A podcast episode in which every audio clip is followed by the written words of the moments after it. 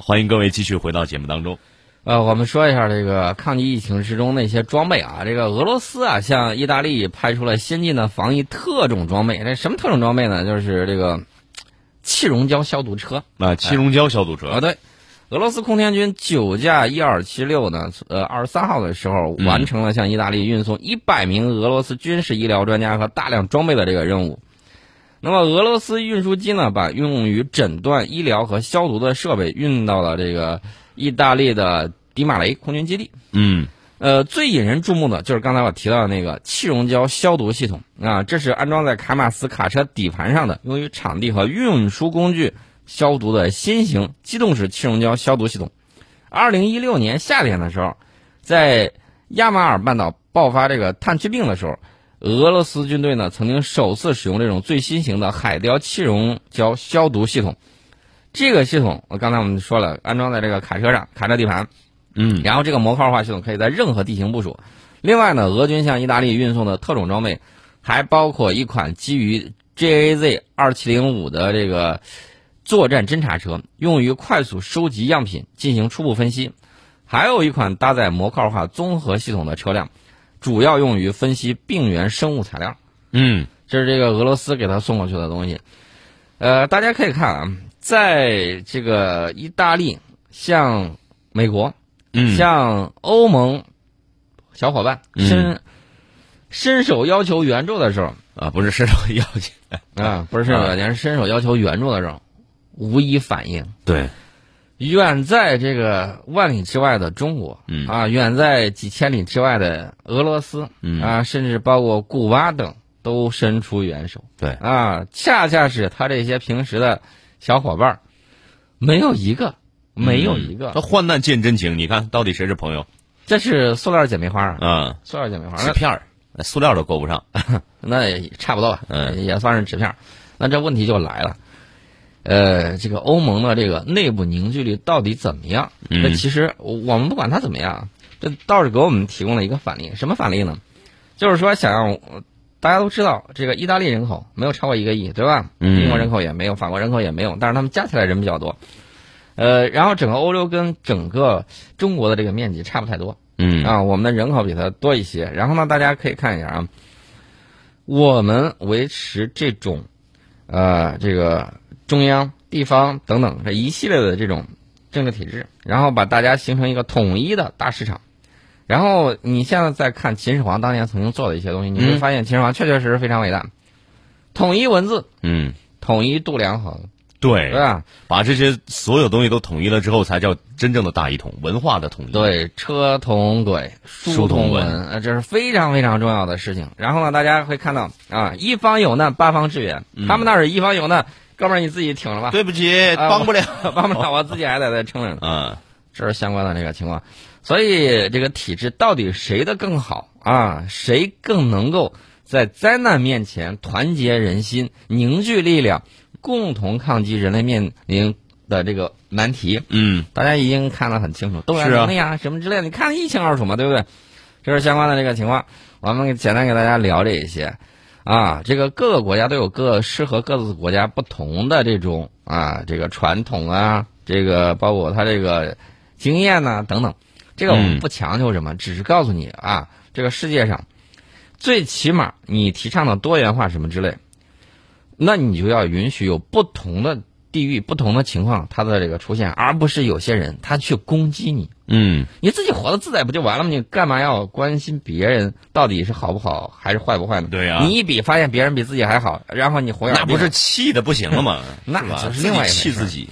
所以呢，我们就告诉大家啊，这个不要急啊，慢慢把我们自己的事情做好，这个是至关重要的。嗯，呃，另外呢，我再说一下啊，这个美军的那个医院船内部密封性是很强的。嗯。呃，换句话讲，就是不具备隔离条件。对，你说这个医院船啊，不是刚才还有一句话说，哎，我们不建什么隔离医院。你关键是你除了中国哪个地方能这么快时间建一个隔离医院？这个里面呢，涉及到很多问题，比如说你建隔离医院的这个材料，对呀，对吧？然后你它的这个通风、水电，你有这个相关的经验和条件没有？这个必须有完整的工业体系才可以做起来。大家再看全国各地啊。用于抗疫，包括你小区门口用于抗疫的这种简易的这种工房，嗯，用于抗疫，就是有一些山村地区都有这种正规的，这叫什么帐篷，对吧？大帐篷，大帐篷都有。那么这些物资，大家要知道，我们是从来没有面对过这样的情况的。然后突然出现这么一种新的这种病毒，嗯，然后你迅速组织起来，然后把这个东西对分发到。其实，在这个过程当中，我们就发现我们需要什么，我们可以做什么，我们就能做出来什么。现在有一些国家啊，一个小小的口罩现在都搞不定。对啊，一直在没有没有办法。然后呢，大家也看到对比，我们这儿全自动机器哗哗哗哗，一分钟一百多个。所以各位也可以看出来，制造业尤其是就是就是。就传统制造业有多么的重要，制造业非常的重要啊！有全门类的这种工业体系很关键。我们再说一下这个试剂，呃，就是测试的这个核酸试剂，美国能不能造？能，而且当然能，它的纯度各个方面能比我们造的更好、更灵敏。嗯，是。但是呢，你看它的制制造，你能造多少？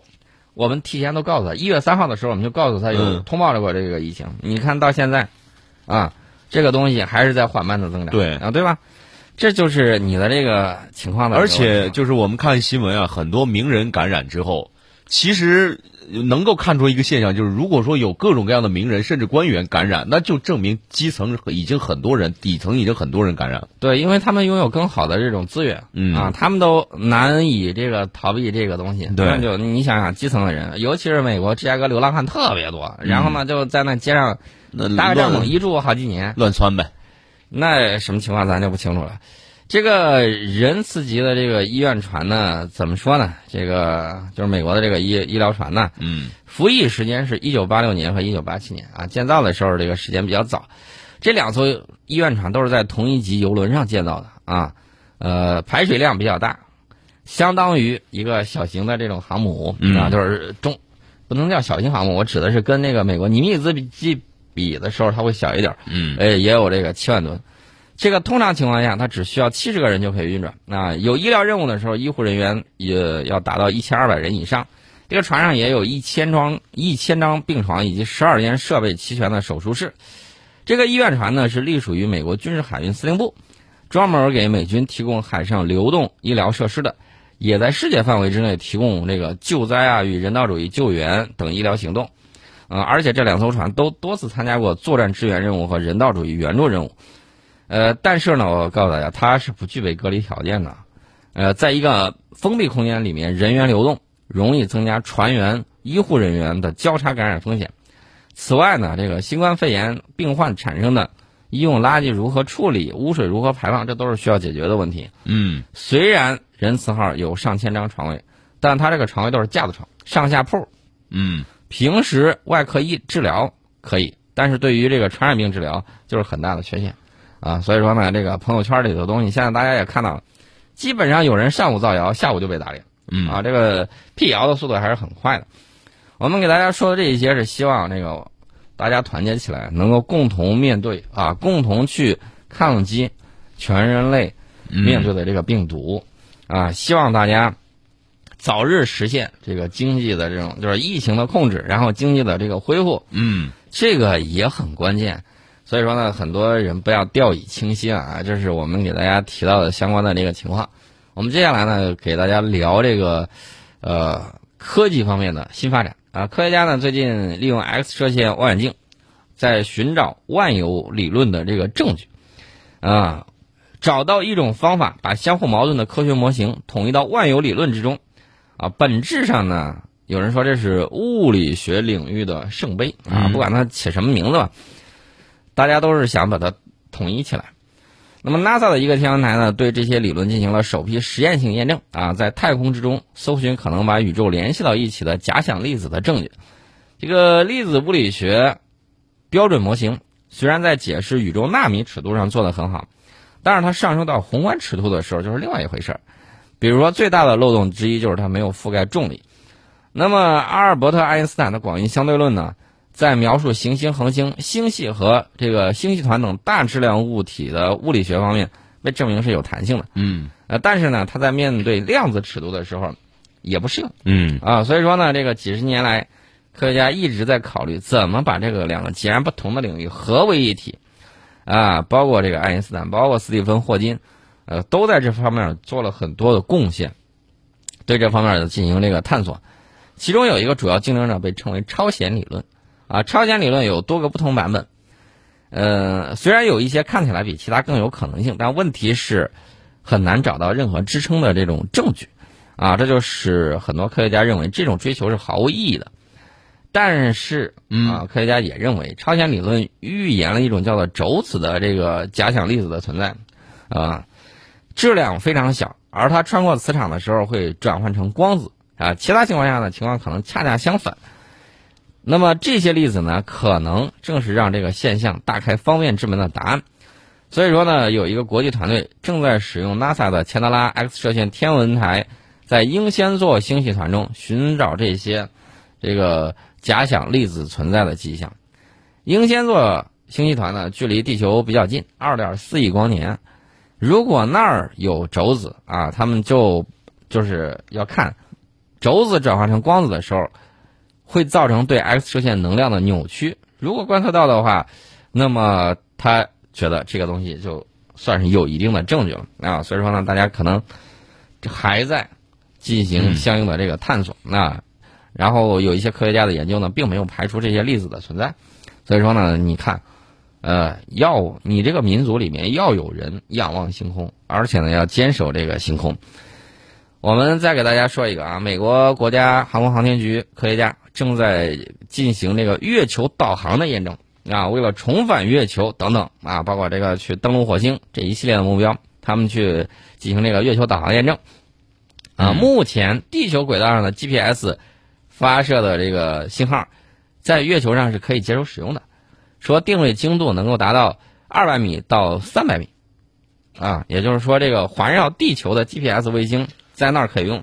那我就在想。那如果 GPS 卫星可以用，嗯，那咱们的北斗是不是？北斗也应该可以用啊。我最近看外头有人报道啊，你知道说什么？说什么？说美国的飞行员啊，这个用了两套系统，一套是北斗的，一套是这个 GPS 啊。说北斗这个效果定位精度还是不错的。他说用的挺爽的，那那证明还可以吧？证明还是可以的啊！这个北斗和 GPS 呢，我看到现在也有很多专业的做户外这个手持机的，对啊，以后真的就是这两家分庭抗礼了，是吧？双模，两者兼容，然后互相印证。呃，这是我们简单的聊了一下这个北斗。那么地球上全球覆盖的定位和导航呢，改变了我们的生活。月球上实现导航仍然是一个问题。NASA 现在为宇航员重返月球做准备，他们有很多先期工作要做，其中有一个最重要就是要去月球南极找那个水冰。那么这个任务呢，主要目标，我们刚才说了，就是在南月球南极附近火山口中开采冰层。如果这个冰层比较厚啊，而不是之前有人怀疑的只有这个一毫米或者一厘米，如果比较厚，那么不单能够获得到水，还能够继续把这些水分解成氢和氧。这样的话呢，再进行星际航行的时候，它就可以利用技术把这个东西怎么办呢？作为太空加油站。所以说呢，实现这一切的前提是你得精确定位到冰所在的位置，你得能够把月球车导航过去，对吧？嗯。所以说呢，这个 NASA 宇航员啊，这个还需要跟之前啊前期发送的一些设备汇合，比如说登月车呀、钻井设备啊、补给车等等，这一系列的动作都离不开月球导航。无论是在月球轨道，还是在月球非常陌生的表面上，宇航员必须实时准确的知道自己的位置，不然的话，你下去迷路了，回不去了，嗯，那可是很大的问题啊。所以说呢，这个 NASA 的科学家急于验证地球轨道上的 GPS 卫星发射的信号能否在月球上接收并使用。NASA 喷气推进实验室的科学家团队进行了一番计算，认为是可以的。啊，他们此次绘制了地球轨道上包括美国 GPS、欧洲伽利略和俄罗斯格罗纳斯总共八十一颗导航卫星，绝大部分有向地球表面传送信号的定向天线。但是最新验证显示，这些信号会辐射到太空，信号强度足以被月球附近的飞船接受。他说，一艘月球轨道上的飞船在任何时刻都能够接受五到十三颗导航卫星的信号，定位精度能够达到二百到三百米。那么研究团队呢，现在正在开展研究。试图利用多种方法把这个精度进一步的提高，呃，但是他们表示，宇航员着陆之后导航会比较困难，信号会被山丘之类的屏障所阻挡。呃，同时呢，NASA 团队的科学家还认为，可以将月球轨道上的中继卫星作为定位信标啊，就像北斗星一样，嗯，啊，像北极星一样。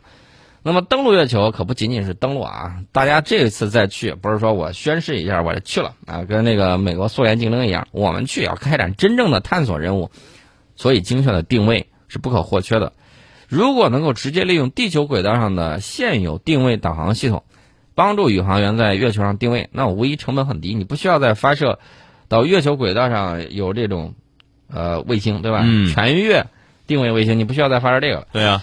但是呢，在月球上定位精度更高，肯定是对宇航员探索任务更有利的。嗯，你一偏偏个二三百米，这个还是有点吓人的。嗯啊，所以说呢，这个定位精度如果能够进一步提高，比如说提高到五十米啊，那这样的话最起码是够用的了啊。提高到这个三十米，跟咱们日常用就差不多了。你要提定位提精度提高到十米，那就更棒了。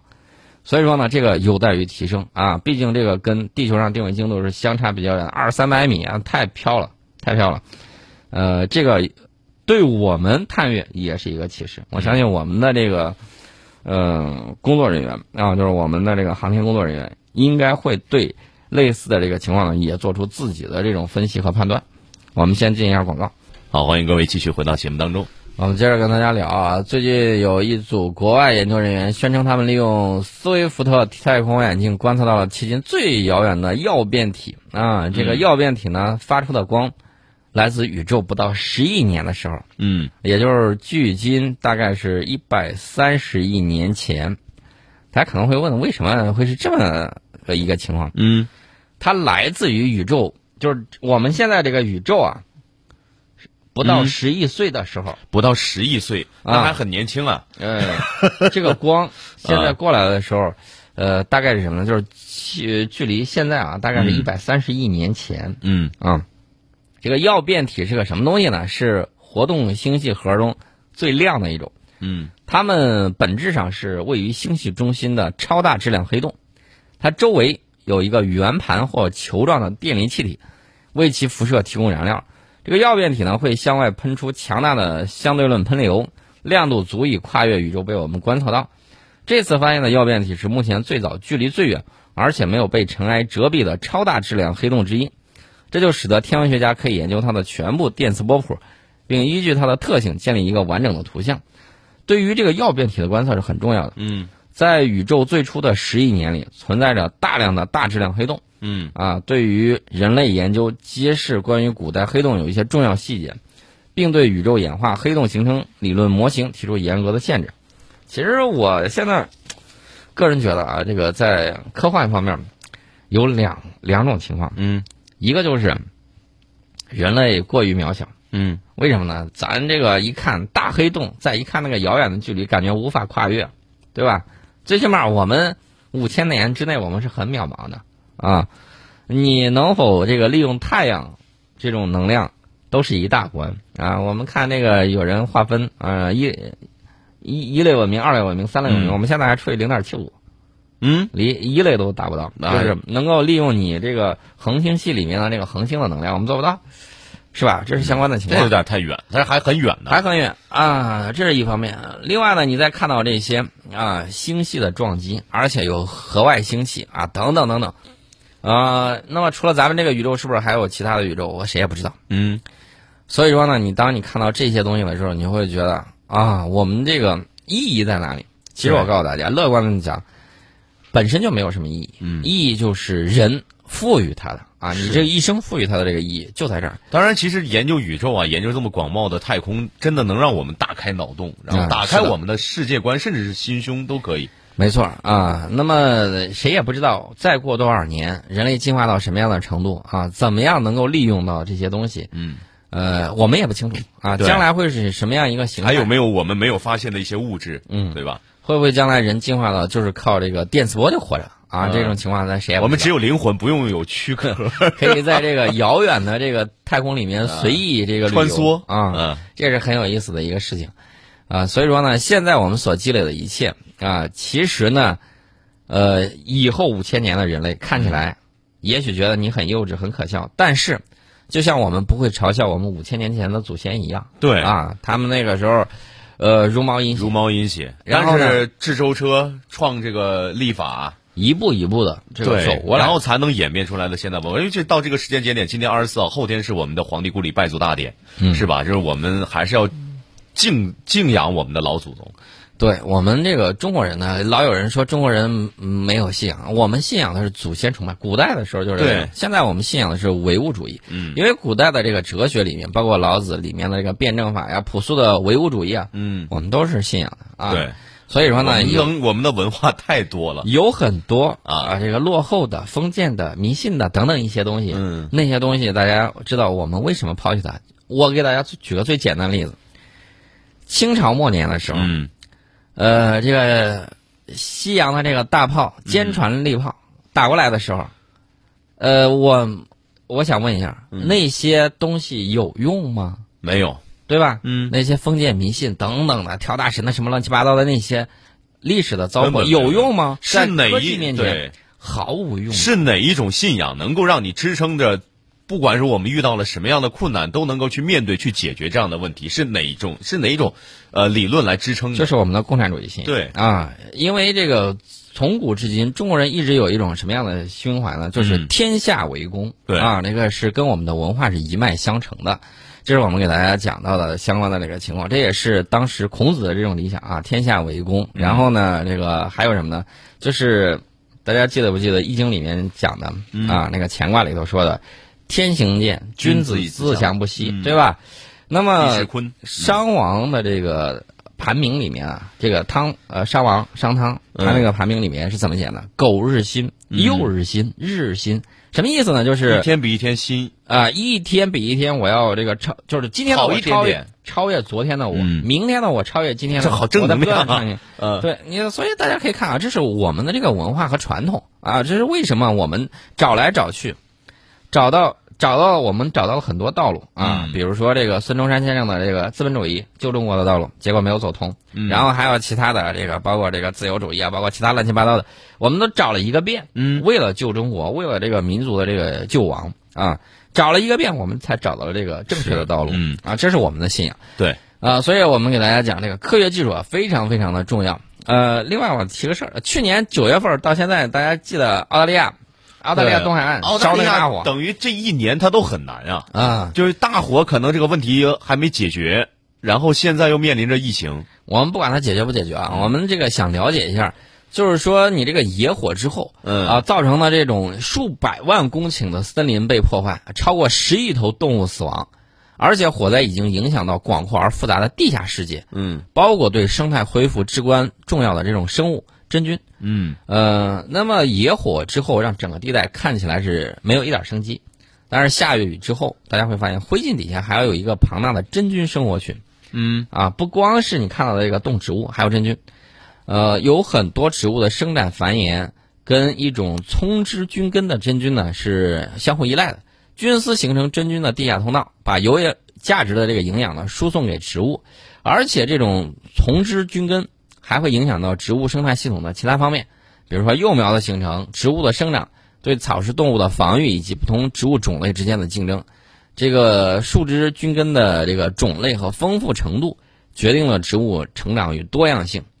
呃，二零一七年通过二十九项研究总结表明，大火把真菌种类减少了百分之二十八。啊，鉴于去年丛林大火的这个严重性，我们可以预期地表下许多真菌。的这个群落也将消失，啊，这是相关的这个情况。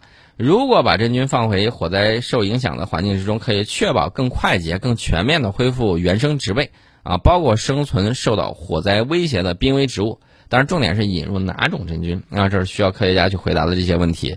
呃，其实呢，大家记得不记得白居易那首诗？“离离原上草，嗯，一岁一枯荣，野火烧不尽，春风吹又生。”啊，我们也希望这个地球呢，自然可以恢复它的这种生态系统。有很多人啊，一说就是要拯救地球，地球不需要你拯救，你只需要拯救自己吧，拯救你自己。对啊，拯救地球不就为了拯救自己吗？地球呢，呃，地球说句实在话，这几十亿年来经历过比现在严酷的多的这种情况。当然，比如说动起来了，是整个整个地球动起来的。对，比如说啊，漫天火焰。遍地火山。在古代还没有，不是在古代，就是在很久很几十万、几亿年前，那个时候没有人类的存在，也没有灭火技术的存在。那会儿要是出现个火苗，那一烧就是几十万年。地球的这个生态系统恢复，大家也会看到啊，恢复的比较快啊。所以说呢，这个有一些打着这个环保旗号的人，有一些啊，我指的有一些国外的。啊，我们网上把它称为这个环保恐怖主义。嗯，他们呢就是无底线的要求你什么都不要弄，要回到这个原始状态。嗯，原始状态的时候就好吗？未必。对，好了，我们结束今天的节目。更多内容你也可以下载蜻蜓 FM 客户端，搜索到“宋伟观天下”来了解我们往期的节目内容。明天我们再见。